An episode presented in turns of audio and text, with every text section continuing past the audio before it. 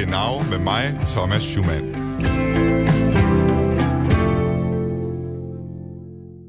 An alle Letztwählerinnen und Letztwähler an den deutschen Rundfunkempfangsgeräten. Deutschland. Wählen Sie die Partei Europa wieder positiv besetzen, damit Deutschland nicht erneut verliert. Ausfahrt. Ich kam vom Ping-Pong-Keller und habe mich in der Zimmernummer geirrt. Das Hotel ist etwas unübersichtlich. Aber jetzt wissen Sie, dass Sie in einer Fremdwanne sitzen und baden trotzdem Gleis weiter. 2. Einfahrt. ICE 16. Genau. Schönen guten Tag og velkommen til Genau med mig, Thomas Schumann. Programmet, hvor vi gør Tyskland lidt større. 2020 er et helt særligt jubilæumsår. Det er 30 år siden, at den tyske genforening officielt trådte i kraft.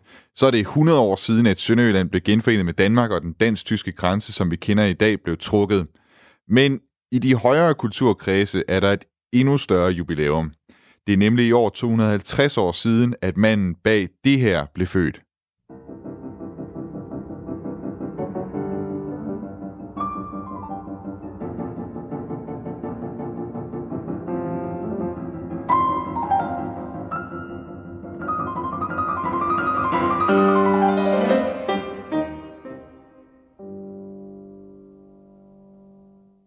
Hvis du kan gætte allerede nu, hvem det her det er, så tager jeg hatten af for dig. Det er et lidt svært stykke at starte med for dem, som ikke er så gode ude i det klassiske musik. Det kan være, at du lige skal have et stykke mere for at blive helt øh, sikker på, hvem det er, det drejer sig om.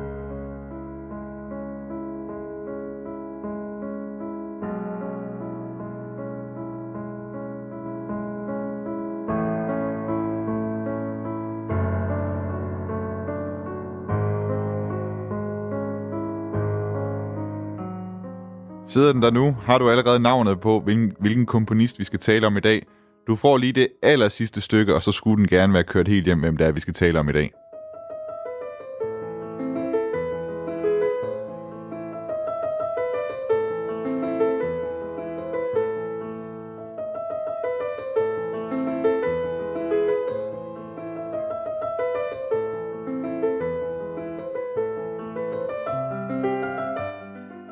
Det er selvfølgelig den klassiske musiks sande mester og en af Tysklands måske allerstørste kulturskikkelser, Ludwig van Beethoven, eller Ludwig van Beethoven. Hans musik har ikke bare forandret musikverdenen, den har simpelthen også præget tysk kultur gennem tiderne, og det skal vi dykke dybere ned i i dagens program.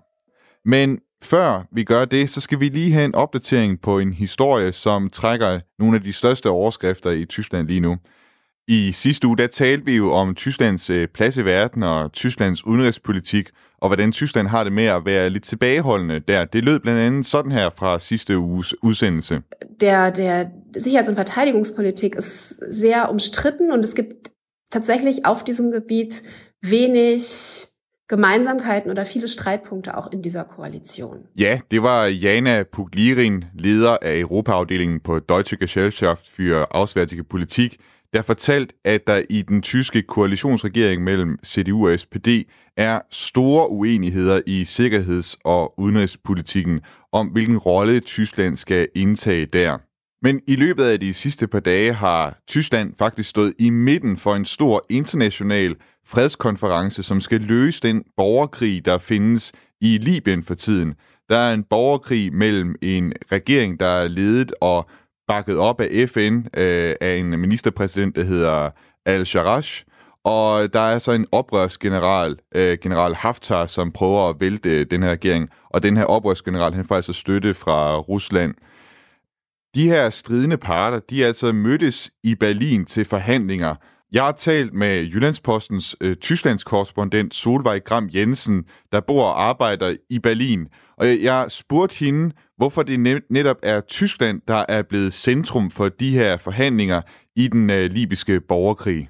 Grunden til, at det netop er Tyskland og Merkel, der står i spidsen for den her konference, det er, at man i lang tid gerne har ville sætte en prop i, kan man sige, den vej øh, ind i Europa, som øh, Libyen udgør PT og har udgjort, siden øh, der kom uro og borgerkrigslignende tilstand øh, for næsten 10 år siden.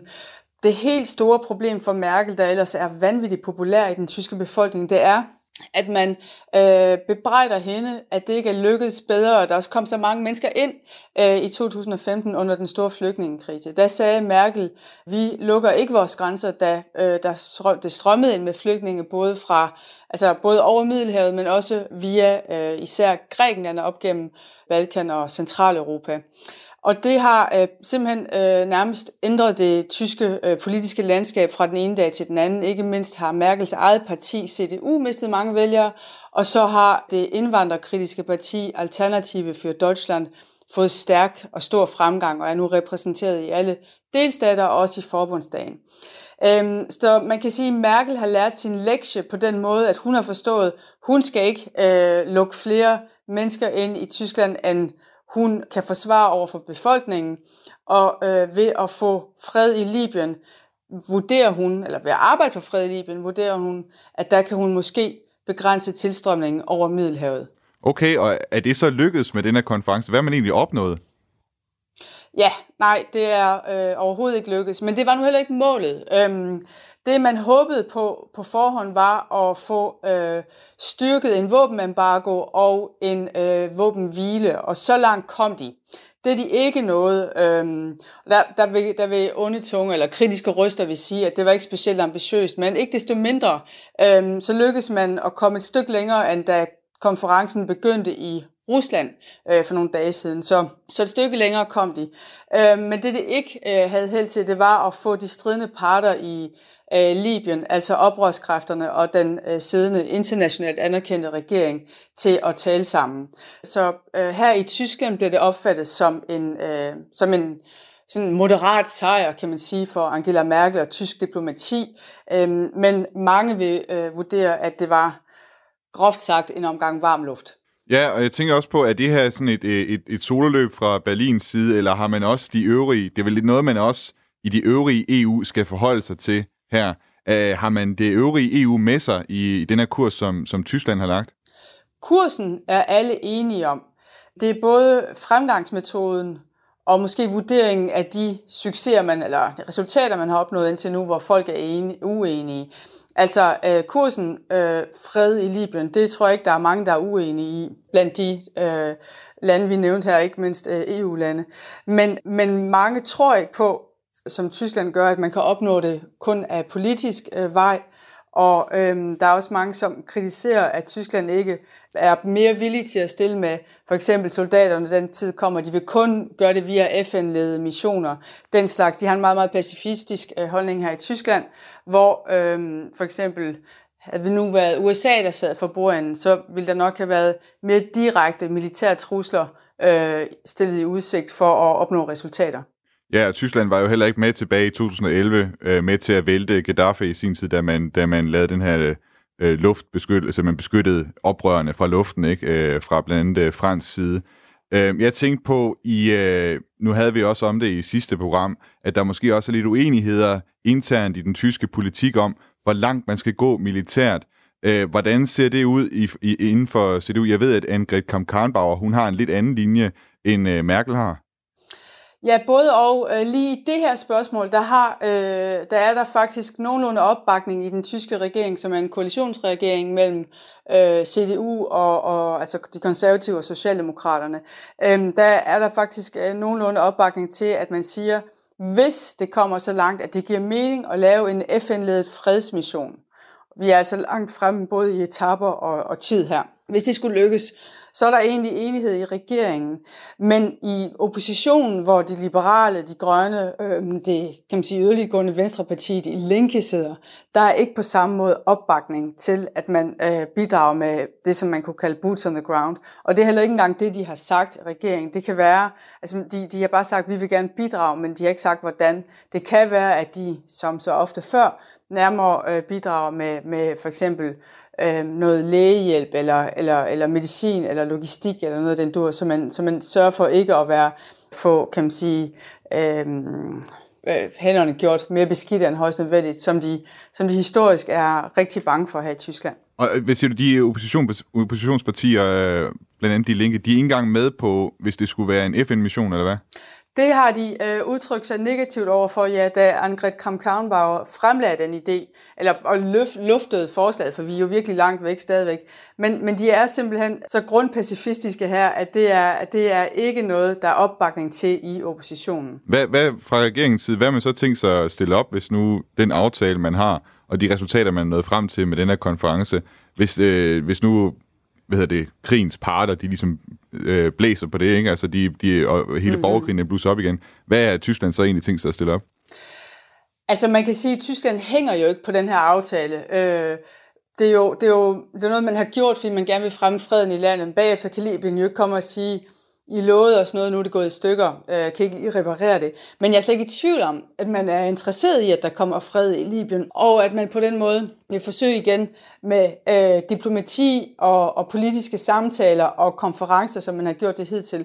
Det er den, det er den fremgangsmåde, de virkelig absolut øh, tror på her i Berlin, og som, som de også nogle gange øh, har ret i, når de siger, altså USA der var, der var en, som sagde til mig, det er ikke min holdning det her, men der var en, der var en tysk journalist, der sagde til mig, i USA, der har man tendens til at, først så sender man øh, nogle øh, soldater afsted, og bagefter snakker man sammen. Der siger Tyskland, vi gør det omvendt, og det holder de fast i uden tvivl. Det er vist den gode gamle skyd først, øh, spørg bagefter, ikke? I, på den anden side af Atlanterhavet, jo. ja, ja, lige præcis. Jeg tænkte på, du, du bor jo i Berlin og arbejder i Berlin for Jyllandsposten. Mm. Jeg tænkte på, har man, har man kunne mærke, øh, når du har din dagligdag i Berlin, at der har været den her konference? Nej, det har man ikke. Øh, byen er jo ret stor, øh, helt, altså sådan fysisk og geografisk, så det er ikke noget, jeg mærket noget til. Jeg har ikke sådan bevæget mig rundt i, i hele byen de seneste par dage, øh, bare haft mine sædvanlige rutiner, men de er i hvert fald ikke blevet blokeret af det. Øh, til gengæld har tysk presse jo øh, haft det sjovt med for eksempel at, at få taget billeder af Erdogan, der kom fra det ene transport, transportmiddel til det andet, så kunne man se, at han havde set en fodboldkamp, eller hvad ved jeg, sådan nogle ting. Men og, og, og, og Bild var også øh, forarvet over, eller øh, var i hvert fald sådan, kan man sige, chokeret over, hvordan den røde løber blev rullet ud for, for mennesker, som de ikke ville vurderede fortjent at få en så fin behandling. Øh, men der har bemærket at sige, at det skal de, fordi de selvfølgelig skal være med til at, at, at, at, at deltage i de her forhandlinger. Men, øh, men det er ikke sådan, at, man, at byen på nogen måde har været øh, lagt ned af det overhovedet. Hvad, hvad er egentlig vurderingen i, i sådan de tyske medier af, af Merkels håndtering her? Altså, Får hun ros eller kritik for, for den måde, hun har håndteret det på? De er meget, meget tilfredse med, at, at de øh, mål, der blev sat for konferencen, næsten alle blev opnået, udover de her to parter. En meget vigtig del, så jeg ikke fik talt sammen, de to libyske øh, parter. Men der var en journalist, som sagde til mig, at for ham at se, var den her konference lige så vigtig som den aftale, hun opnåede med Tyrkiet, jeg tror det var i 2016, hvor hun jo sørgede for at få Erdogan, den tyrkiske præsident, til at holde de flygtninge, der kom og ville via, altså fra Tyrkiet og så ind i Grækenland, ind, og så den vej øh, til Tyskland og andre øh, store lande i EU. Og det, og det lykkedes jo dengang med Tyrkiet, øhm, og man kan sige, at øvelsen er ikke den samme, men formålet er store, mere eller mindre det samme. Øhm, og set fra i hvert fald dele af den tyske presses øh, perspektiv, så, øh, så har Merkel klaret den her, i hvert fald første etape, øh, udmærket, altså med bravur. Solvej, du skal have rigtig mange tak, fordi du vil gøre os lidt klogere ned fra Berlin om øh, den her konference. Selv tak skal du have, fordi jeg måtte være med.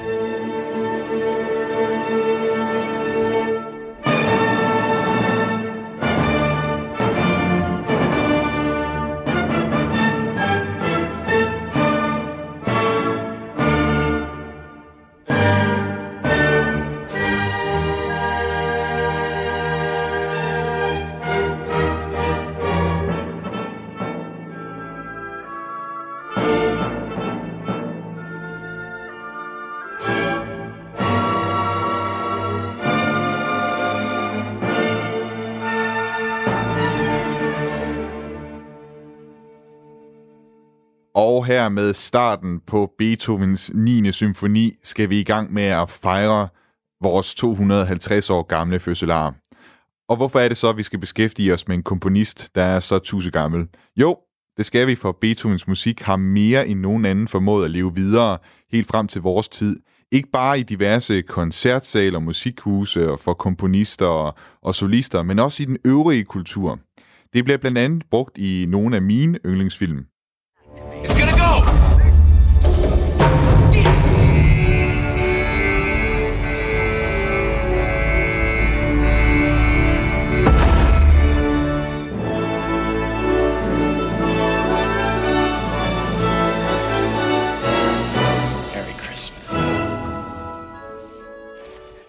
Her er det fra filmen uh, Die Hard, hvor da de onde tyske bankrøvere formår at åbne bankboksen i Nakatomi Plaza, så sker det til Beethovens 9. symfoni.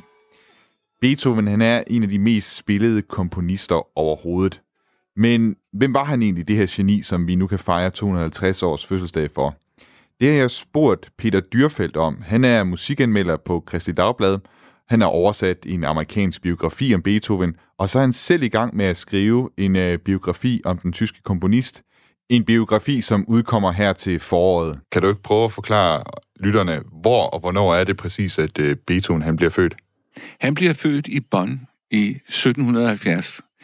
Uh, øh, formodentlig den 16. december. Man skrev ikke fødselsdatoen op dengang, men man ved, at han blev døbt den 17. december, og det var sædvanligvis dagen efter, at man blev født. Så vi regner hans fødselsdag 16. december 1770. Han lever sine første øh, 22 år i Bonn med en enkelt rejse til Wien. Øh, og Bonn var jo dengang, man skal ikke undervurdere den, den er, var en øh, residensby, og der var et rigt kulturliv, og Beethoven havde adgang til nogle musikbiblioteker, hvor han kunne lære Mozarts værker at kende blandt andet. Og hvad er det for en familie, han bliver født ind i? Han bliver født i en familie, hvor faren er musiker, korsanger, øh, rettere sagt tenor i kofkapellet der, og øh, er en lettere alkoholiseret mand. Øh, det bliver så helt galt, da han mister sin mor i 1787. Øh, faren drikker yderligere, og øh, Beethoven er kun 18 år gammel, da han får tilkendt forældremyndigheden over sine yngre brødre. Og den øh, barske opvækst hvor han formodentlig også fik smæk over fingrene, hvis han ikke spillede godt nok. Øh, det har sat sig i hans personlighed. Også det, at han skulle være øh, beskytter for sine yngre brødre. Hvor hurtigt går det op for folk omkring Beethoven, at han er, han er altså musikalsk begavet?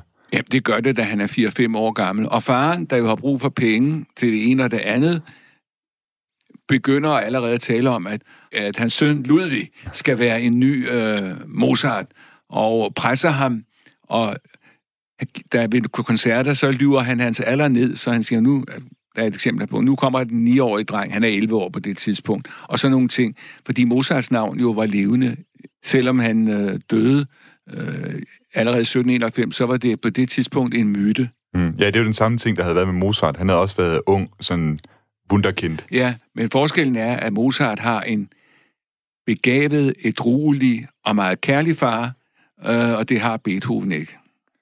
Det er, det er i hvert fald en markant forskel. Ja, hvordan påvirker det Beethovens personlighed sådan længere frem i livet? Jamen, han taler ikke meget om sin far, og øh, hans øh, enrådighed, kan man sige, som nogle gange også havde et beregnende skær, øh, den stammer fra den tid, og så havde han måske i forvejen øh, øh, et vanskeligt temperament. Jeg ved ikke, om alkoholisme er arveligt, men han blev også selv øh, en mand, der drak alt for meget vin.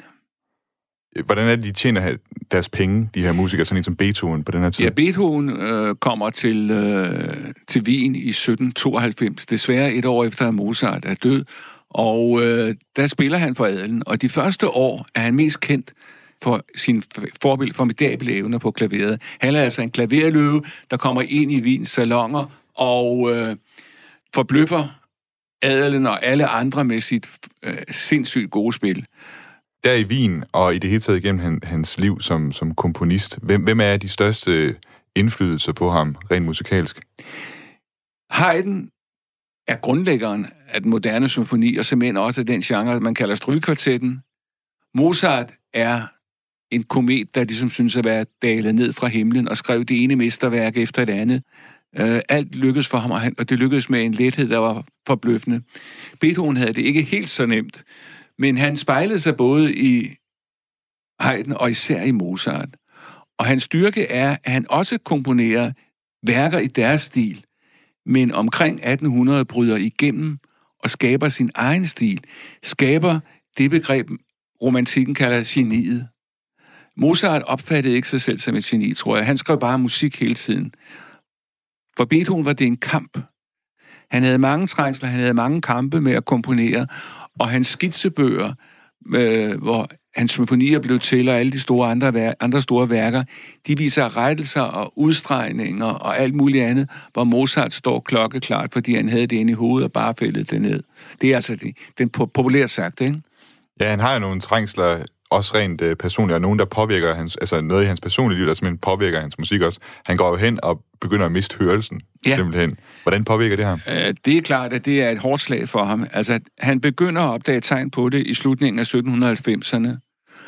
Og i 1802 er det så galt, at han under et sommerophold i byen Heiligenstadt syd for Wien skriver en slags testamente med selvmordstanker. Uh, han skriver det til sine brødre, og, øh, men han slutter brevet af med at sige, at han vil leve videre, fordi han har en mission, og missionen er hans kunst, hans musik. Han var meget bevidst om sit eget værd som kunstner. Og det holdt ham oppe, også gennem de trængsler, og det er jo fantastisk, at han i årene derefter, han vender tilbage fra Heiligenstadt i slutningen af 1802, så begynder han allerede at sysle med den mest skældsøttende symfoni, måske i musikhistoriens forløb, nemlig Eroica-symfonien, hans tredje symfoni. Og der er også et karakteristisk Beethoven-træk der. Han tilegnede det oprindelige Napoleon Bonaparte, men da han hørte, at Napoleon havde kronet sig selv som kejser i Paris, så stregede han, flåede han nærmest øh, tænderegnelsen ud og kaldte det til mindet om en stor held. Øh, Eroica mm. på latin, ikke? Eroica-symfonien. Og man har spekuleret over, øh, hvem den store held kunne være, og mange siger, at det må være Beethoven selv, han har tænkt på, eller Beethoven har tænkt på sig selv. Men selv der, mens han begynder at blive døv, altså der, der producerer han ja. altså bare den ene symfoni efter den anden. Ja, altså han øh, i årene fra ca. 1802 til 1812 er vanvittigt produktiv. Et eksempel på det er to af hans mest yndede symfonier, Skæbnesymfonien. Da da da da da da da og den modsætning, pastorale symfonien, glade følelser ved ankomst til landet, de to symfonier havde urpremiere samme aften i Wien den 22. december. To så forskellige værker. Øh, det var en koncert, der varede fire timer eller sådan noget, og det var hundekoldt. Folk frøs, men den er jo gået over i krøniken og myterne omkring Beethoven. Tænk, at de to gigantiske symfonier, der i dag foreligger i et utal af indspilninger, de blev uopført på samme aften med den næsten døve øh, Beethoven på podiet. Ja, sådan et øh, geni, altså han må vel også allerede på det tidspunkt have, have galt som et, et geni. Det begyndte at, at øh, gå op for folk, at øh, der var noget helt specielt ja. med Beethoven. Det manifesterede sig i, at da Napoleonskrigene slutter, og man i 1814-15 afholder Wienerkongressen for at trække øh, grænserne op igen og genindsætte adelen i dens gamle magt, stort set, der øh, spiller Beethoven for alle fyrsterne, som end også Frederik den 6. fra Danmark, der kommer der ned, fordi det er det, Wien har at vise frem som det ypperste Ludwig van Beethoven. Og hvordan er det i hans øh, sidste år? Hvordan er det, hans liv det, det ser ud der, altså før han dør? Ja, han er jo, øh, han skrænter jo. Han havde, samtidig med, at han arbejdede på den 9. symfoni, der fik premiere i 1824, skrev han også på et stort bestillingsværk, Missa Solemnis. Kæmpestort korværk på halvanden times vejhed cirka. Øh, og det havde han meget besvært ved. Og da det skulle uropføres i St. Petersborg, der var han for svag til at rejse afsted. Hans helbred var skrænten, altså han døjede med andre ting, ud over nedsat hørelse, eller næsten døvhed. Ikke? Et og andet kunne han fornemme, men det var ikke meget. Øh, og det gjorde, at han de sidste år af sit liv koncentrerede sig om strygekvartetterne. Man har kaldt de sene, de sene strygekvartetter de gale strygekvartetter, fordi han blev ved med at eksperimentere. Blandt andet med satsrækkefølgen og alt muligt andet. Han, han var altså innovativt tænkende hele sit liv igennem. Og hvordan er det, hvad er det, han dør af? Ja, han dør formodentlig af nyrelidelse og, øh, og af druk, har man også sagt. Altså, der er fremsat mange teorier om, at han, når han drak vin, der var bly i vinen, og der var bly i vandrørene, at hans død hang sammen med en øh, blyforgiftning. Men der er også mange, der mener, at han var i bund og grund lige så alkoholiseret som sin far. Peter, du skal have rigtig mange tak, fordi du vil uh, snakke med mig i dag om Beethovens liv. Selv tak. Du lytter til Genau med mig, Thomas Schumann.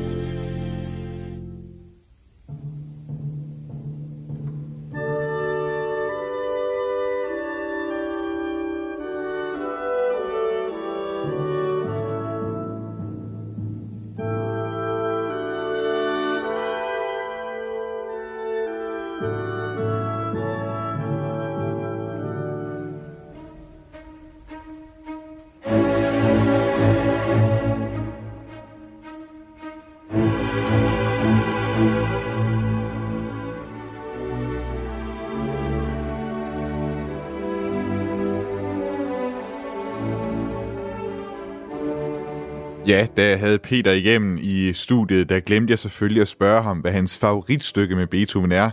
Men jeg har senere fået en sms fra ham, hvor han skriver, at han godt nok har mange favoritter, men at violinkoncerten Opus 61, som vi lige hørte her, nok er den bedste. Men måske er du ikke den store Beethoven-kender, og derfor har jeg talt med en, som kan give os nogle eksempler på, hvad man skal lytte efter, hvis man skal skelne Beethoven fra for eksempel øh, Mozart. Jeg var over på det Jyske Musik- Musikkonservatorium i Aarhus, hvor jeg talte med Søren Rastogi, som udover at være lektor i klaver, også er en meget efterspurgt solist. Øh, Søren, kan du ikke prøve at fortælle mig som det første, hvad, hvad er egentlig dit yndlingsstykke med Beethoven?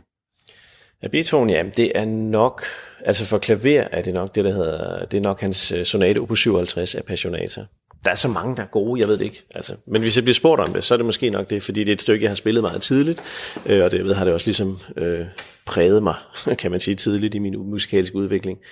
Men altså, ellers er der jo det fantastiske med Beethoven, at, at du kan ikke finde et, et værk, der ikke er godt. Appassionata hedder den.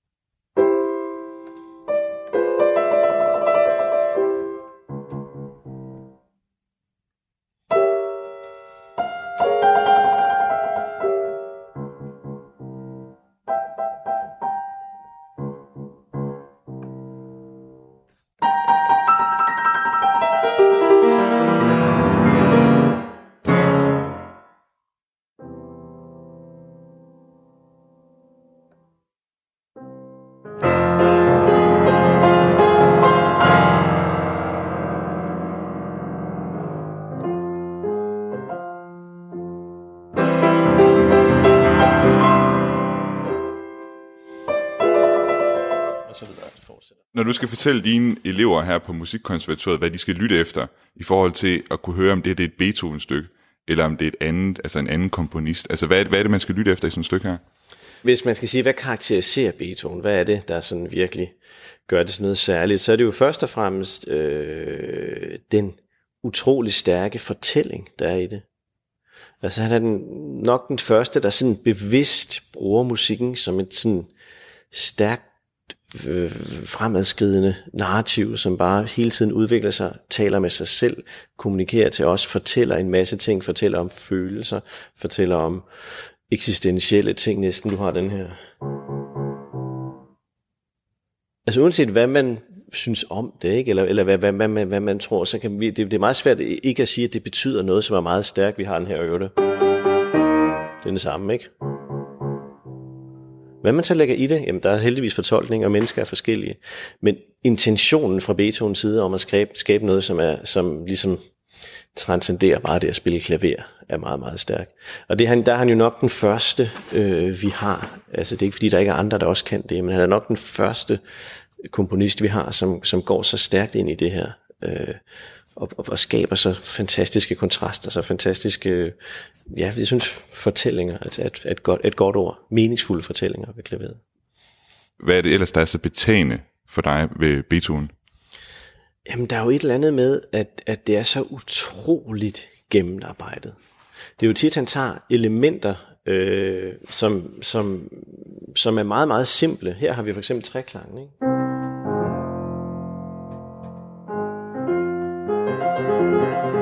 Basis for alt øh, vestlig tonalmusik er bare træklang, ikke?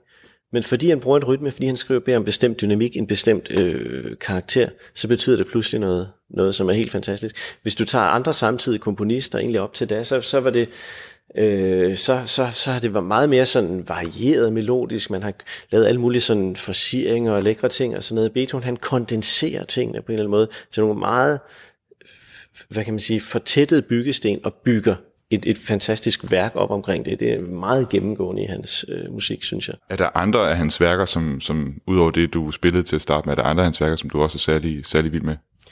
Jamen, jeg synes for eksempel, den sidste sonate, han skrev, der, vi har jo et eller andet i, altså man kan sige, de, de, komponisterne ved jo sjældent, at det er det sidste, de skriver. På, den, på, på, på, en, på en eller anden måde, så, så, så, kan de jo, altså, så kan de jo godt fornemme, at noget er på vej. Og der er noget ved den sidste sonate, som er her i, i, i slutningen af den her tykke bog, som, som, som altså også altså rummer på en eller anden måde hele Beethovens øh, skaberværk. Man kan sige, hvis man bare tager starten af den her sonate, ikke? det er altså starten af stykket, ikke? kommer her.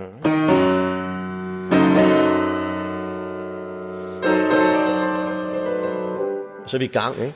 Altså, så vi starter til en sats, der udvikler sig og bliver voldsom og sådan noget, ikke? Og den er kun i to satser. Normalt er de tre eller fire, ikke? Så kommer den her igen, så har vi det her tema, som starter bare sådan her, det er en lang variation, så det starter med, med, med et helt rent tema, som næsten ikke er noget i det. Altså det, det, det, det er meget tæt på at være en, være en øvelse, man kunne lave øh, i, på et konservatorium i en koralharmonisering eller sådan noget. Ikke? Og melodien er, det er jo ikke engang melodi.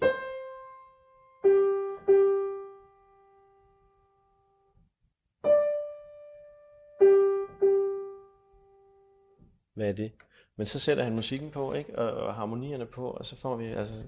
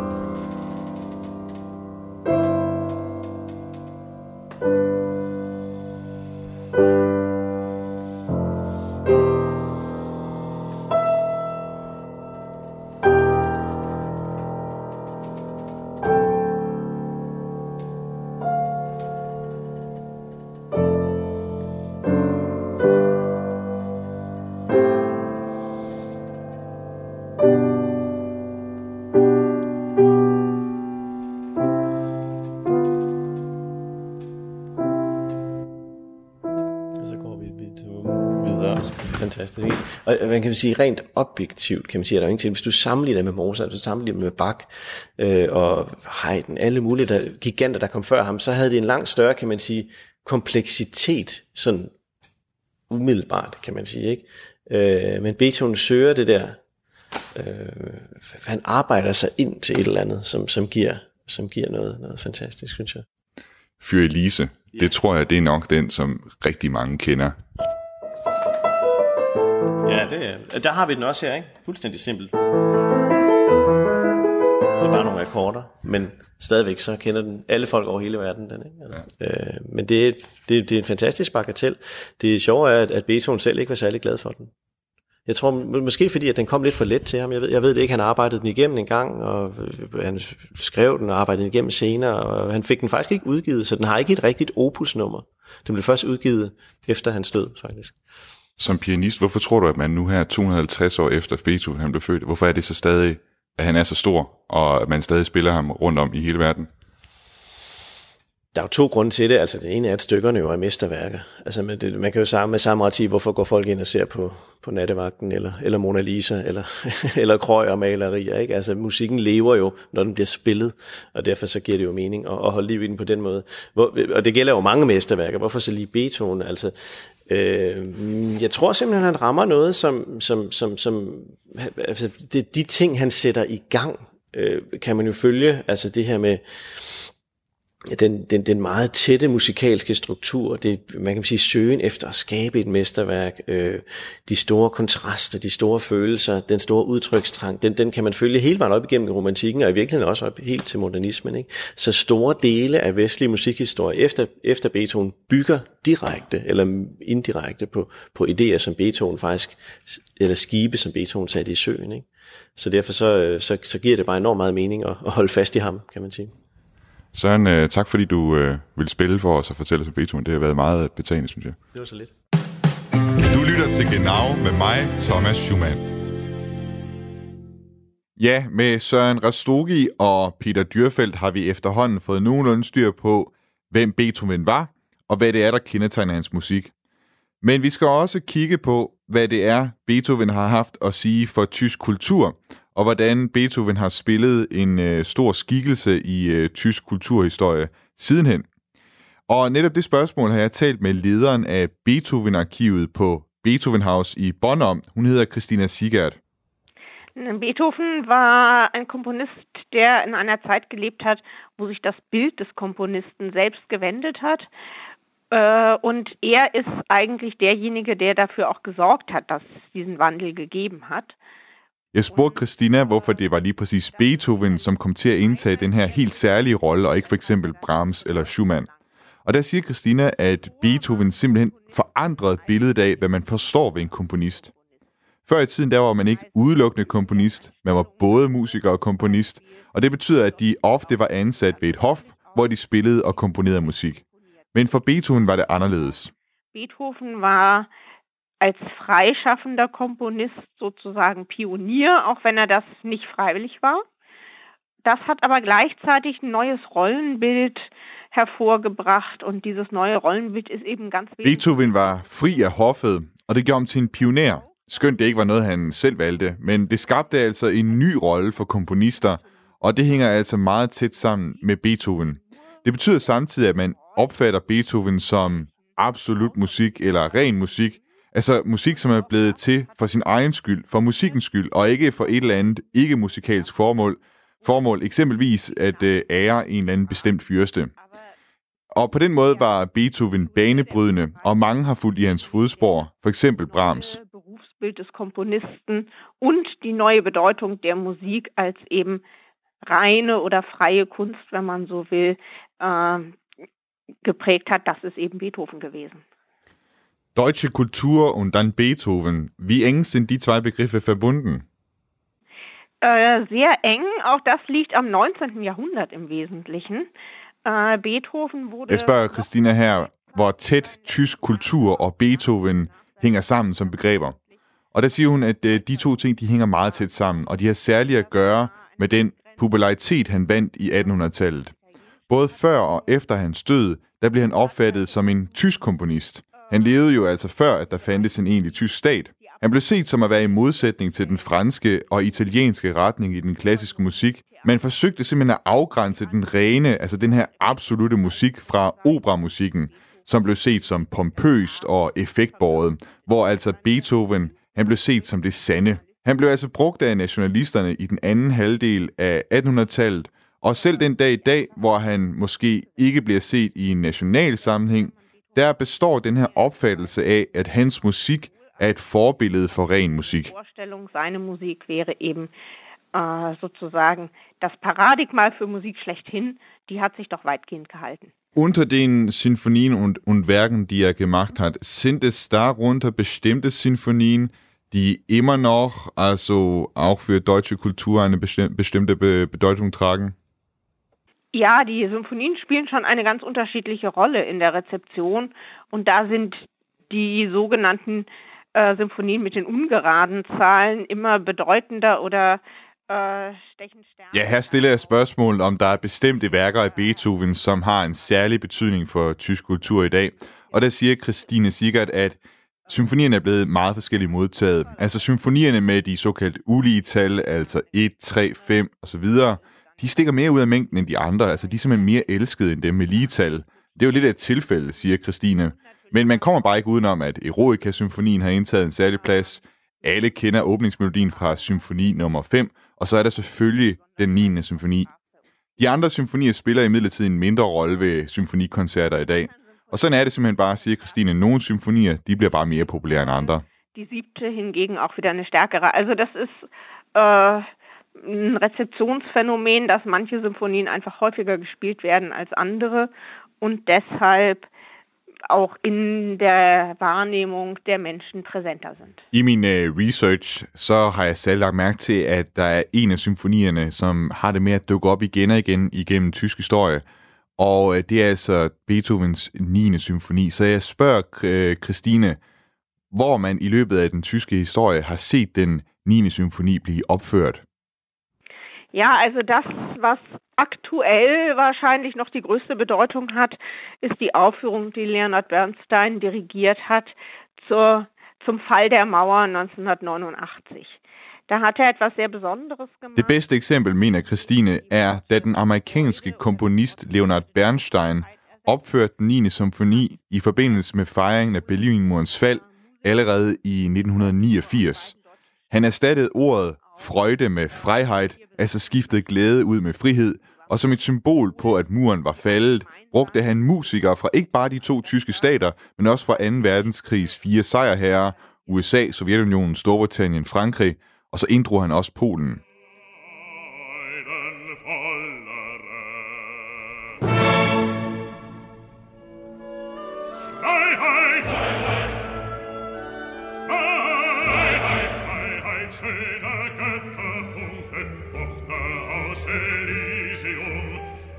Betreten feuertrunken, himmlische dein Heiligtum. Deine Zauber binden wieder, was die Mode streng geteilt. Alle Menschen werden Brüder, wo dein sanfter Flügel teilt. Deine Zauber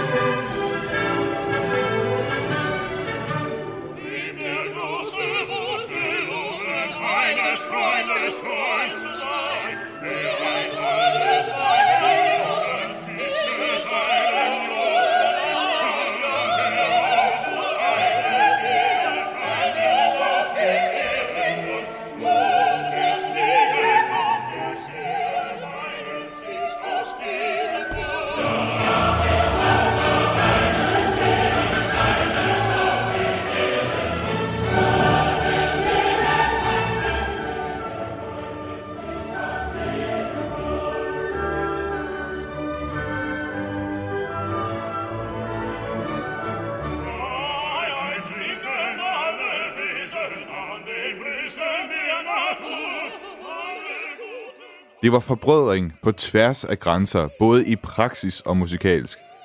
Men, fremhæver Christine, den 9. er også blevet opført i mørke perioder af tysk historie, altså i nazitiden, så de politiske budskaber, de er til at bytte ud.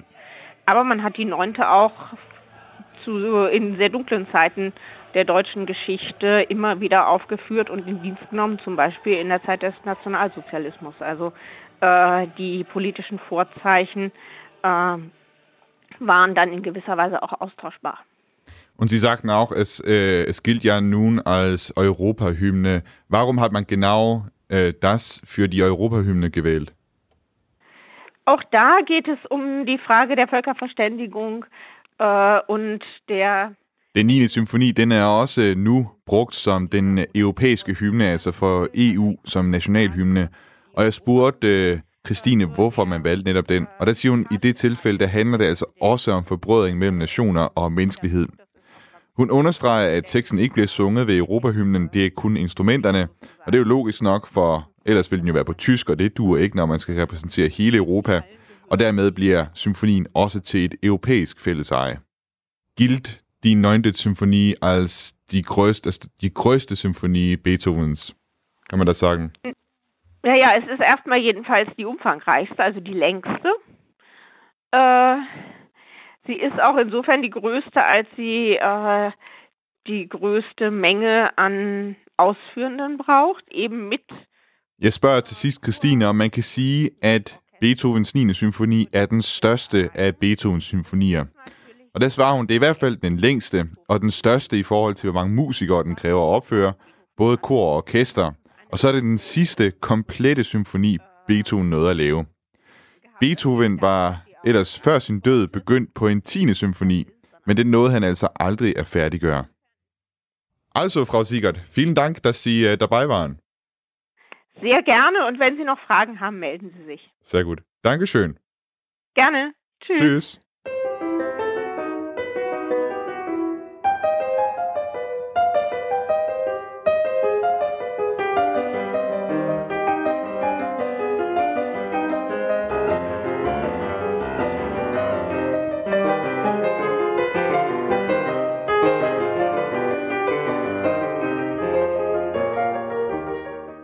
Hvis du er en meget dygtig Beethoven-kender, vil du kunne høre, at det, der bliver spillet her, ikke er Beethoven. Faktisk er det slet ikke et menneske, der har komponeret det her stykke musik, men en kunstigt intelligent algoritme kaldet Emily Howell, der er udviklet af University of California, Santa Cruz. Det er blevet nævnt et par gange, at Beethoven aldrig færdiggjorde sin 10. symfoni. Historien om Beethovens 10. symfoni er omgivet af en vis mystik, men man ved med sikkerhed, at han efterlod op mod 250 brudstykker, som komponister siden har forsøgt at gøre til en færdig symfoni. Men med moderne øh, computerteknologi har en gruppe af komponister fra Tyskland og England og en amerikansk ekspert i kunstig intelligens sat sig for at skabe en robot, der først skal lære at tænke som Beethoven og siden færdiggøre hans 10. symfoni.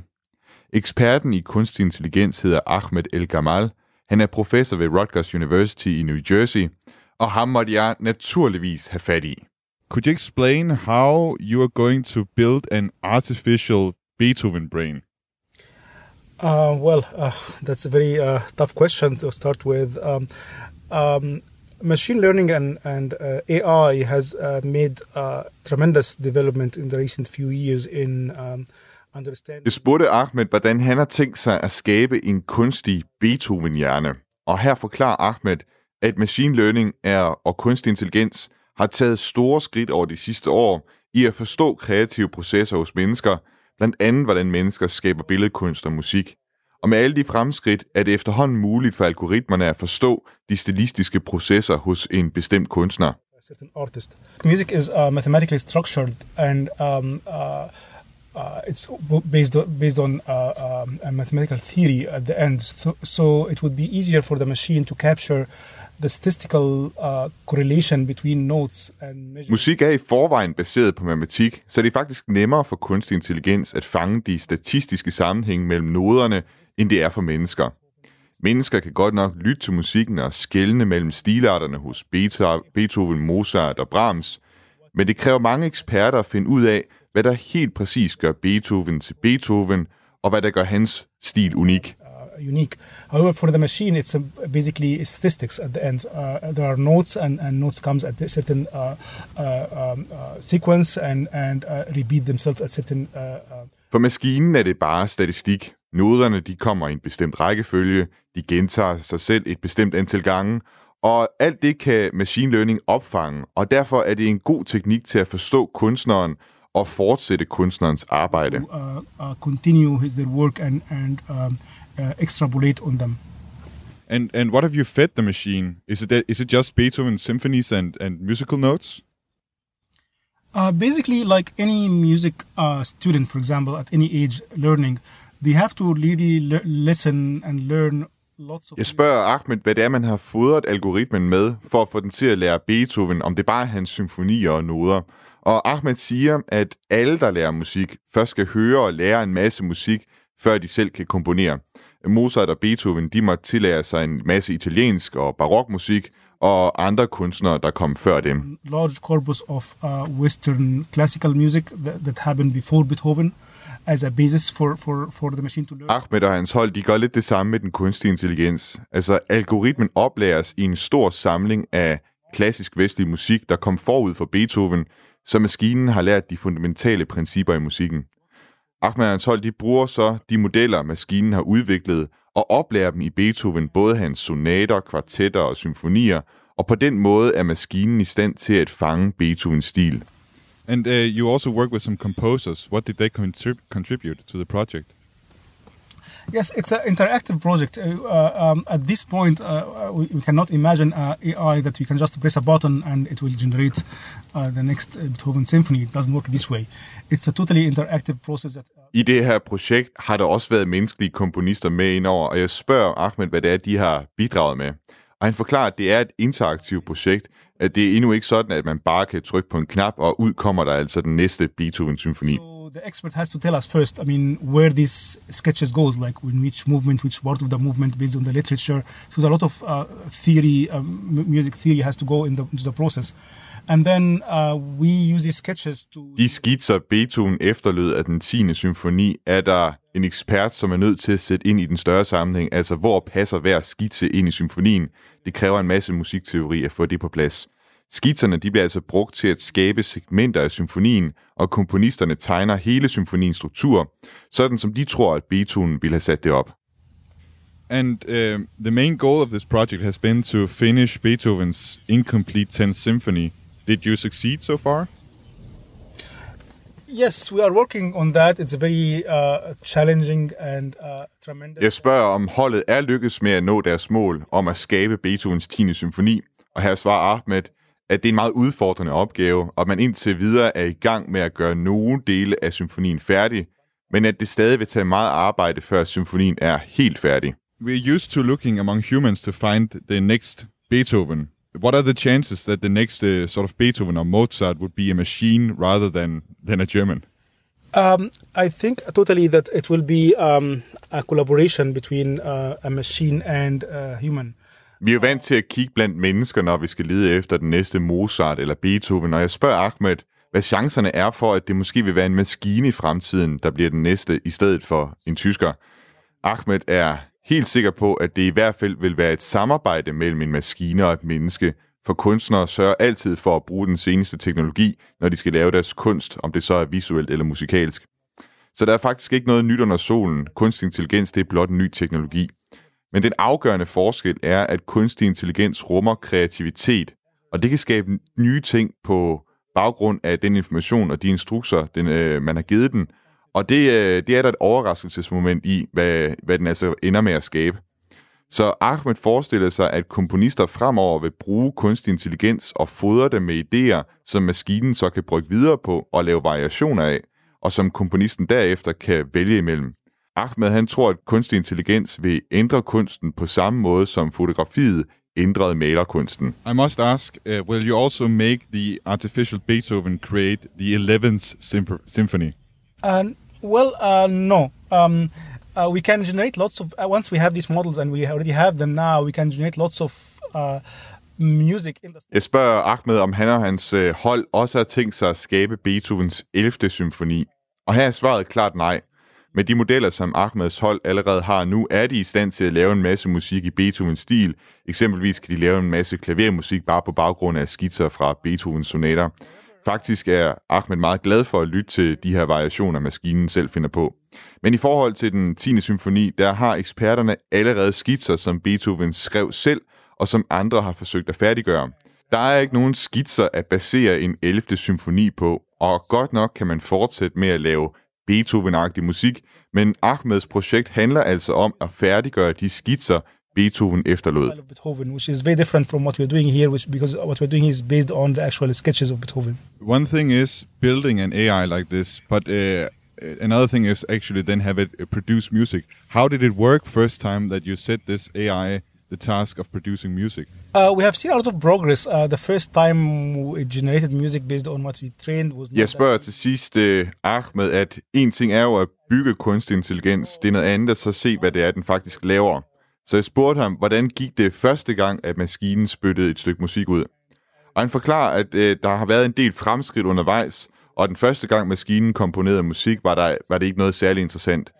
Det er ligesom et barn, der udvikler sig. I begyndelsen lærer den øh, de helt basale ting, og efterhånden bliver den mere og mere sofistikeret.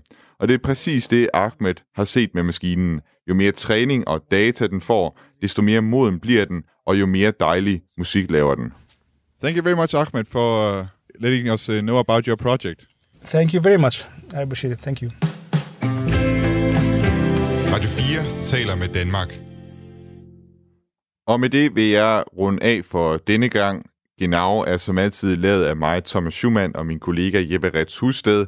Du kan lytte igen til Genau på næste tirsdag kl. 13.05, og hvis du har lyst til at lytte til vores tidligere programmer, så kan det ske på iTunes-appen eller på Spotify.